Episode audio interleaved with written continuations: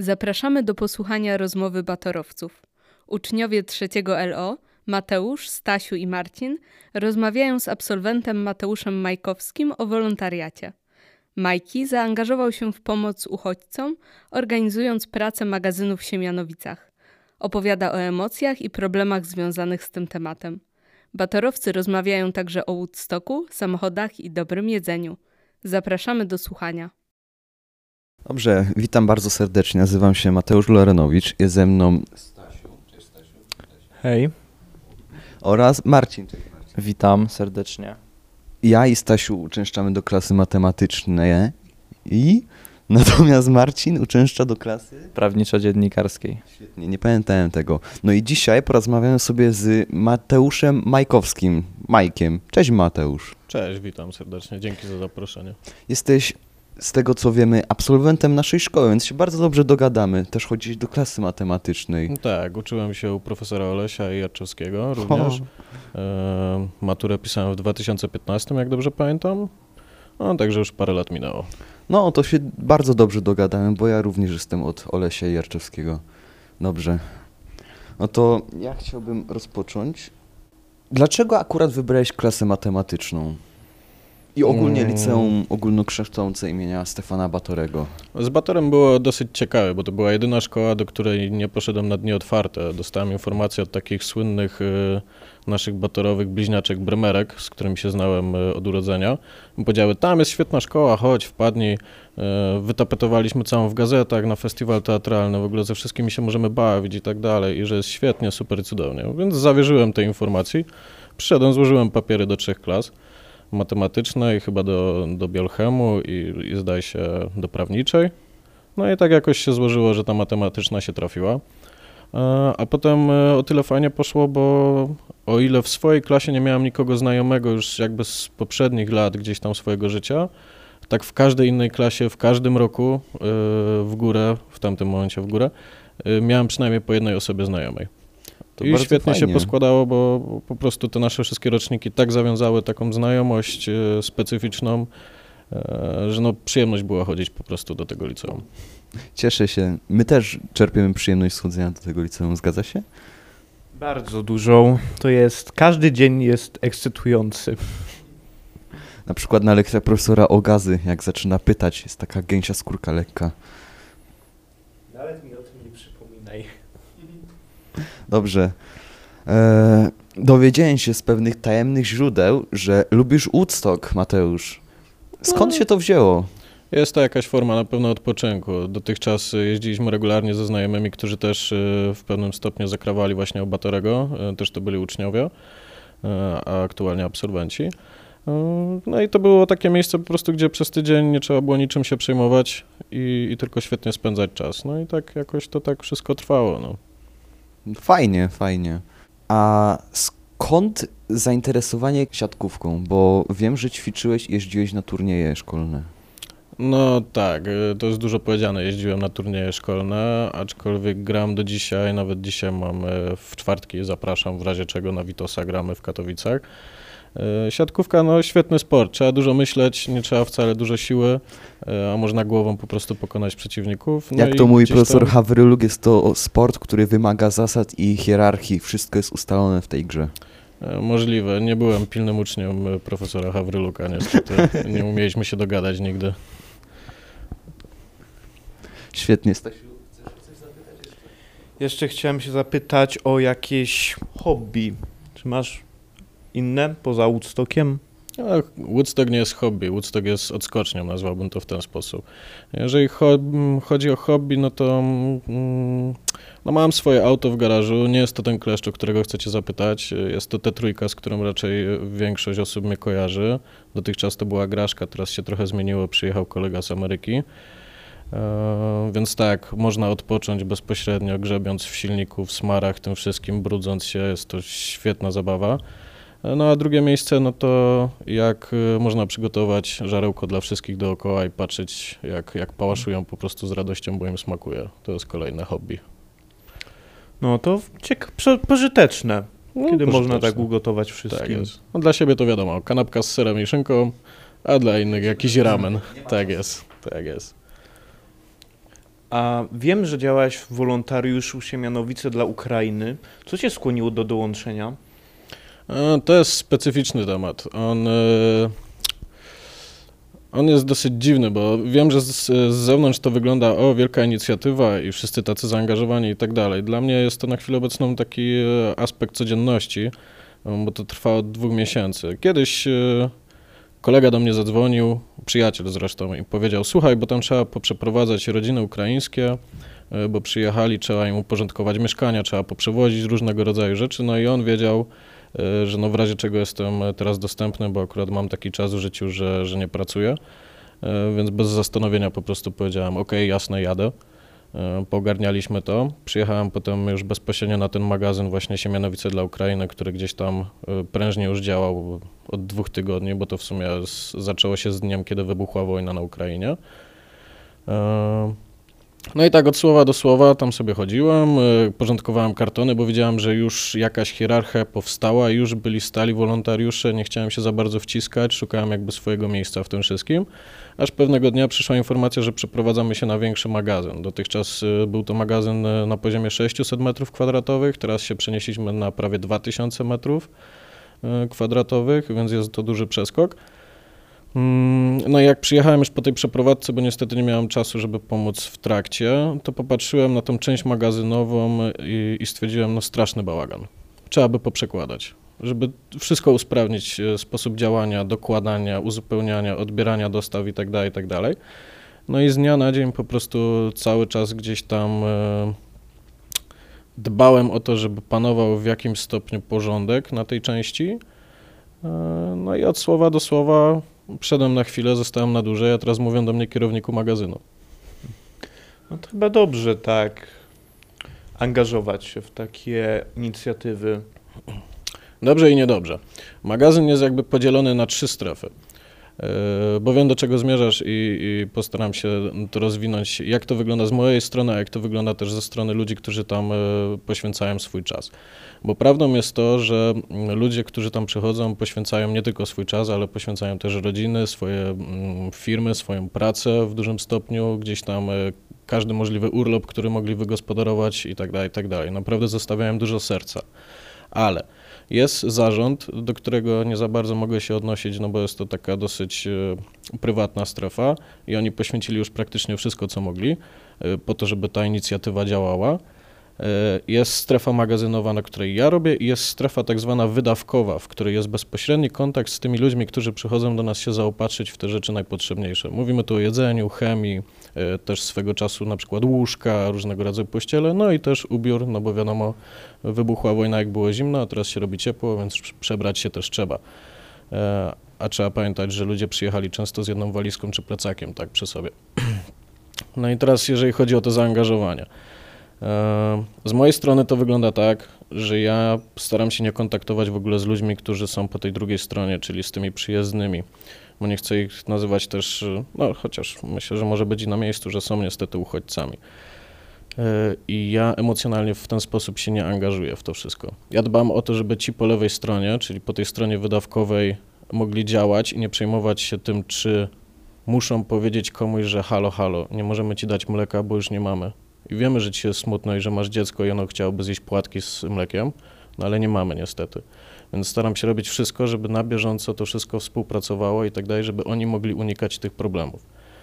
Przez co ja nie muszę rozmawiać z tymi ludźmi, ale też y, gdzieś tam staram się być wsparciem dla nich, bo widzę, że raz na jakiś czas dziewczyny z, z tej części wydawkowej y, po prostu schodzą do naszych prywatnych namiotów, gdzie mogą się napić herbaty i płaczą.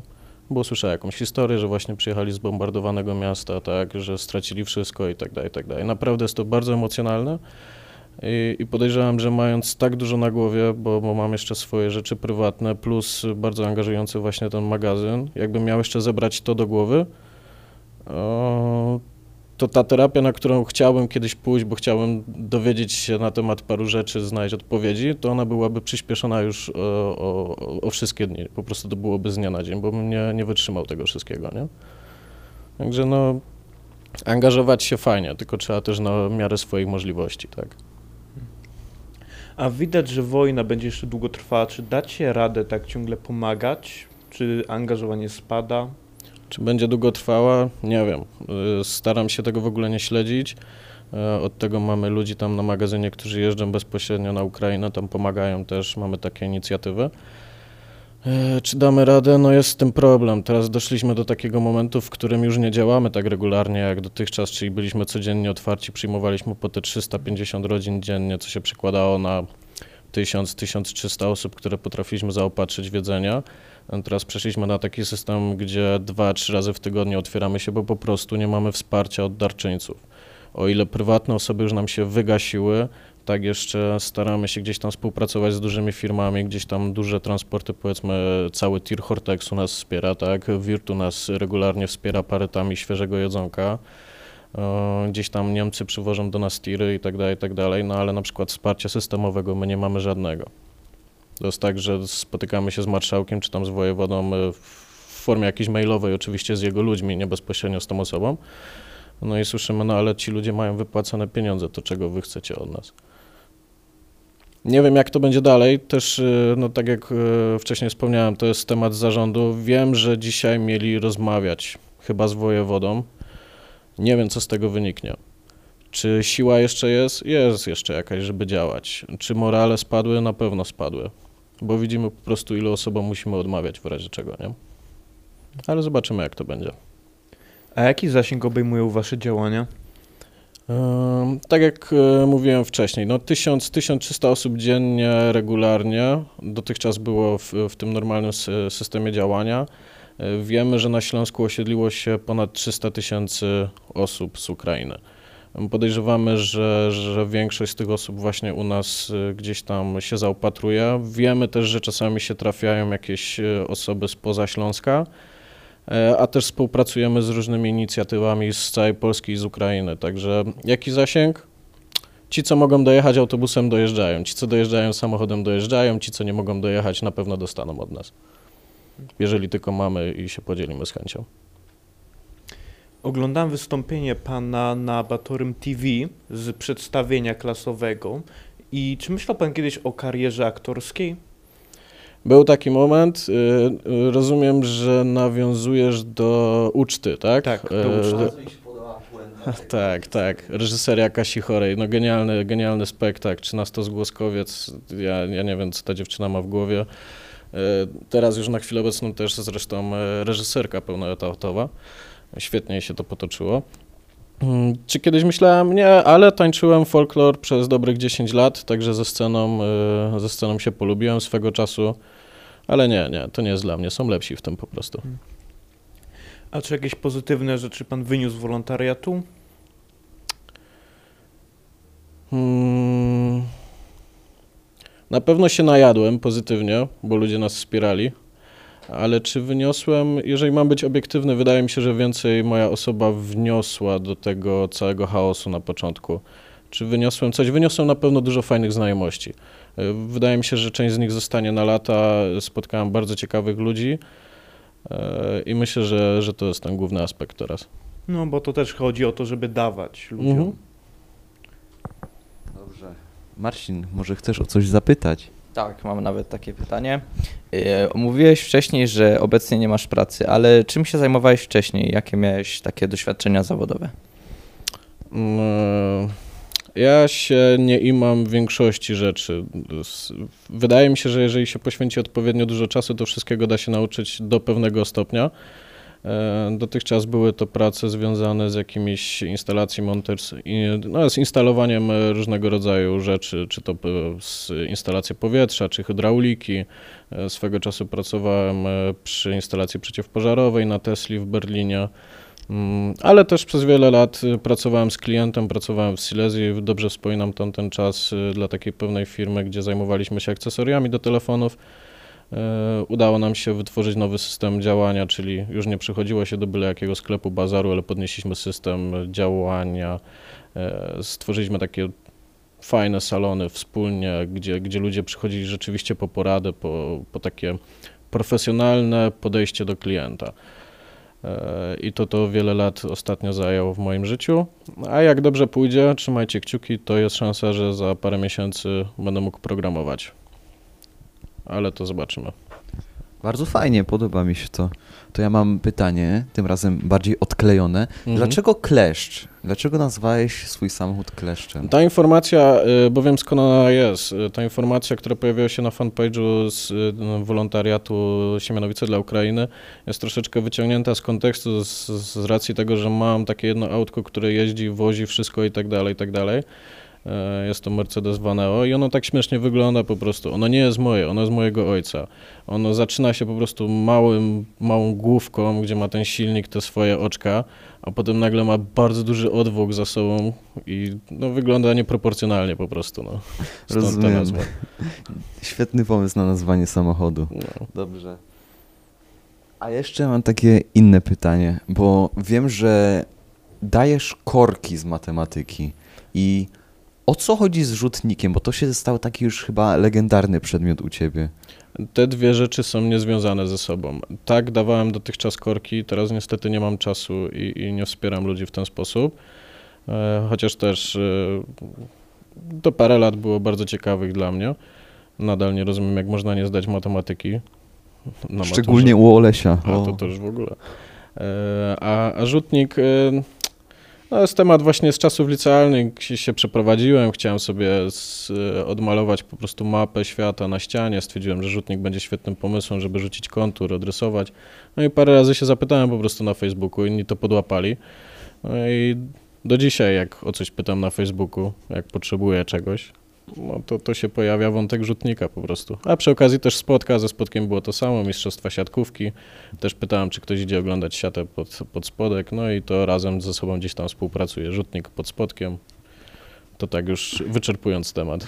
Nieźle, nieźle. A tak ogólnie, jakbyś miał powiedzieć, dlaczego zacząłeś gotować tak dla swoich kolegów, znajomych? Co cię do tego posunęło? Gotować zacząłem już za dzieciaka. Z, z znajomi moich rodziców przychodzili do domu grać w karty i w pewnym momencie za każdym razem gotowali spaghetti. Taki jest fiksa z torebki.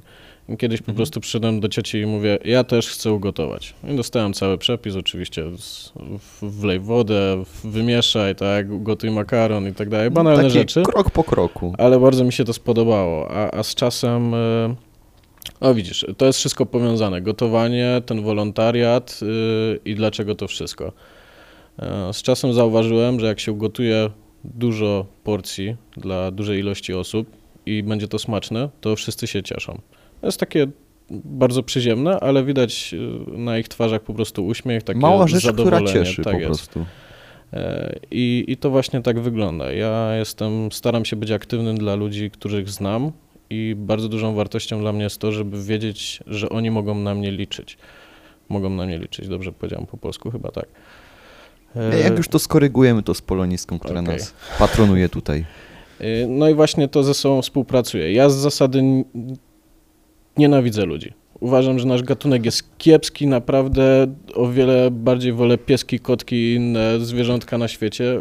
Uważam, że jesteśmy okropni, ale jak już z kimś nawiążę jakąś e, więź, e, to zrobię wszystko, żeby był zadowolony i jeżeli będzie potrzebował pomocy, to jak najbardziej jestem. I to się niestety też, e, to trzeba o tym, o takich rzeczach uważam rozmawiać. E, To też się przekłada na to, że sam sobie nie za bardzo czasami mogę pomóc albo odkładam siebie na, na bardzo daleki plan i, i zawalam niestety nie, niektóre rzeczy, ale biorę to na klatę. Rozumiem, dobrze. Macie jeszcze może jakieś pytania? Bo ja swój arsenał wykorzystałem już. Czy masz jakiegoś zwierzaka domowego, właśnie psa albo kota? Tak, tak, tak. Wiem, korciło was bardzo to pytanie. E, tak, mam pieska teraz e, na domku jednego, e, nazywa się Bimber. Imię powstało, ono troszeczkę zachodzi o historię jeszcze z czasów licealnych. Siedzieliśmy kiedyś z moją koleżanką Adrianną Wycisło właśnie na podstawach przedsiębiorczości, jeszcze był kiedyś taki przedmiot. Jest jeszcze? Okej. E, I pojawiły się u mnie w domu dwa koty. No i kumpela rzuciła, no to nazwij je tam whisky i, i jakaś odmiana jeszcze innego alkoholu. Koniec końców wpadło na, na whisky i Smirnofa, no a potem poszło już z buta wszystko. No skoro jeden kot się nazywał po alkoholu, drugi kot, no to następny pies też musi się nazywać, tak? No i to tak wszystko. No, ciekawe imiona, Mm. można tak to określić. Są dźwięczne, pies reaguje, czemu nie? A zgubi wieczorem, no to pies może też to przynieść. Tak jest. No. Tak jest. Ale niezręczna cisza. O, I Spokojnie, nie krępujcie się. Jeżeli macie jakieś pytania, to, to z chęcią jeszcze odpowiem. sięgnę sobie do ściągi. Nie no, widzę spokojnie. A, a jak, były, jak wyglądały twoje stosunki z profesorem Ogazą? Czy byliście jakoś na linii frontu, czy bardziej spokojnie to wyglądało u was? E, to były w ogóle ciekawe czasy, bo myśmy mieli wtedy tych pięć klas na roczniku, po 30 osób. E, Nie wiem, czy te rzeczy najwyżej, najwyżej potem wytniemy, ale przyszedł taki moment, w którym na pięć tych klas, czyli 150 osób, chyba 100 osób było zagrożonych po pierwszych sprawdzianach. To było zebranie wtedy, pamiętam, jeszcze w grudniu, na początku grudnia, no i musieliśmy coś z tym zrobić. E, Wszyscy skomunikowaliśmy się bardzo pięknie. To był chyba taki właśnie mm, kamień milowy w znajomości naszego całego rocznika, gdzie wszyscy zaczęli współpracować ze sobą e, na temat notatek różnego rodzaju, uczyć się wspólnie i tak dalej, i tak. No i przyszedł moment e, popraw tych sprawdzianów. Musieliśmy wykorzystać wszystkie swoje możliwości. To była poprawa, e, która szła na trzy razy, to znaczy trzy razy sala była zapełniana wszystkimi czekającymi w kolejce, żeby napisać sprawdzian na nowo. On to było jeszcze jakoś po południu, 16, 17, więc się wymienialiśmy. Mieliśmy pewnego rodzaju pomoce dydaktyczne jeszcze swoje i udało nam się wszystkim e, na szczęście wyjść z twarzą z tych popraw. E, A podejrzewam, że profesor Ogaza był świadomy wielu, wielu rzeczy, ale nam odpuścił po tamtym czasie. Chyba po prostu przez to, jak widział, jak jesteśmy zorganizowani. Ale No. swoich prywatnych jakichś nie miałem wielu. Raz byłem tylko przy odpowiedzi, oczywiście dostałem zero i standard. No, to jest typowa rzecz u profesora Ogazy. Tak, tak. Zazwyczaj jak się podchodzi do tablicy, to jakoś wszystko wyparowywuje. Tak, tak, tak, tak. Takie dziwne zjawisko fizyczne. Może to zbadamy sobie na doktorat kiedyś. Mm. Dobrze. Ja więcej pytań nie mam, więc Mówiłeś wcześniej, że występowałeś w przedstawieniu y, właśnie z liceum i mógłbyś powiedzieć jakimś jeszcze innych występowałeś, czy tylko w tym jednym? Nie, nie. Jeżeli chodzi o deski teatru tutaj z Batorem, to mm, brałem udział w tym jednym spektaklu od chorej, e, a następnie wspierałem ich ze strony po prostu technicznej. Czy, czy przy organizowaniu samego spektaklu, czy siedzieliśmy z Anią Kamińską e, w tej całej, Boże, te małe pomieszczenie, gdzie są wszystkie sprzęty. Nie, nie, nie. Chodzi o to, że masz widok... Bolo? Dobrze, dobrze. E, No tam, gdzie masz dostęp do wszystkich klawiatur e, i oświetlenia i tak dalej. Tylko nigdy nie pamiętam, jak się to pomieszczenie nazywa. No, w każdym... Jakaś reżyserka, o może w ten sposób, tak? Coś jak tam, tak. No, to tam, to tam wspieraliśmy, ale też e, do dzisiaj e, jestem na posterunku, jeżeli gdzieś tu dziewczyny grają, bo, bo tych e, aktorów od nas dużo wyszło z rocznika. Także przewieźć, przywieźć, coś pomóc na miejscu zawsze z chęcią. Tak zostało po prostu. Fajnie, fajnie. To nie wiem. No to ja ci dziękuję za ten piękny wywiad. Aż proszę bardzo, dziękuję za Ale zaproszenie. zanim ciebie wypuścimy stąd, Mhm. ostateczne pytanie. Dlaczego? Dlaczego akurat ty, Mateusz Majkowski, Majek, postanowiłeś pomagać innym? Skąd się to przerodziło? Myślę, że przerodziło się z tego, co mówiłem wcześniej, czyli ten uśmiech na twarzy ludzi. Taki szczery uśmiech jest genialny. To, to jest coś, czegoś przeskoczyć się nie da. E, Ale mm, no, tak jak mówię, wybiórczo już to stosuję. Nie robię tego dla wszystkich, tylko dla tych, których e, w jakimś stopniu znam. Wiem, że to po prostu, no, po prostu ta, ta, ta pomoc nie idzie na marne. Mm, Uzależniłem się od tego. Tak jak się pali papierosy, tak widzieć szczery uśmiech na czyjejś twarzy. Myślę, że to samo w tym przypadku. Świetnie. Bardzo mi się podoba twoje nastawienie do życia. Dobrze, to ja chciałbym wam serdecznie podziękować za tą rozmowę. Dziękuję Majek. Miło się z tobą rozmawiało. No i zapraszamy do następnego odcinka. Źródło finansowania. Projekt finansowany przez Islandię, Liechtenstein i Norwegię z funduszy EOG w ramach programu Aktywni Obywatele Fundusz Regionalny.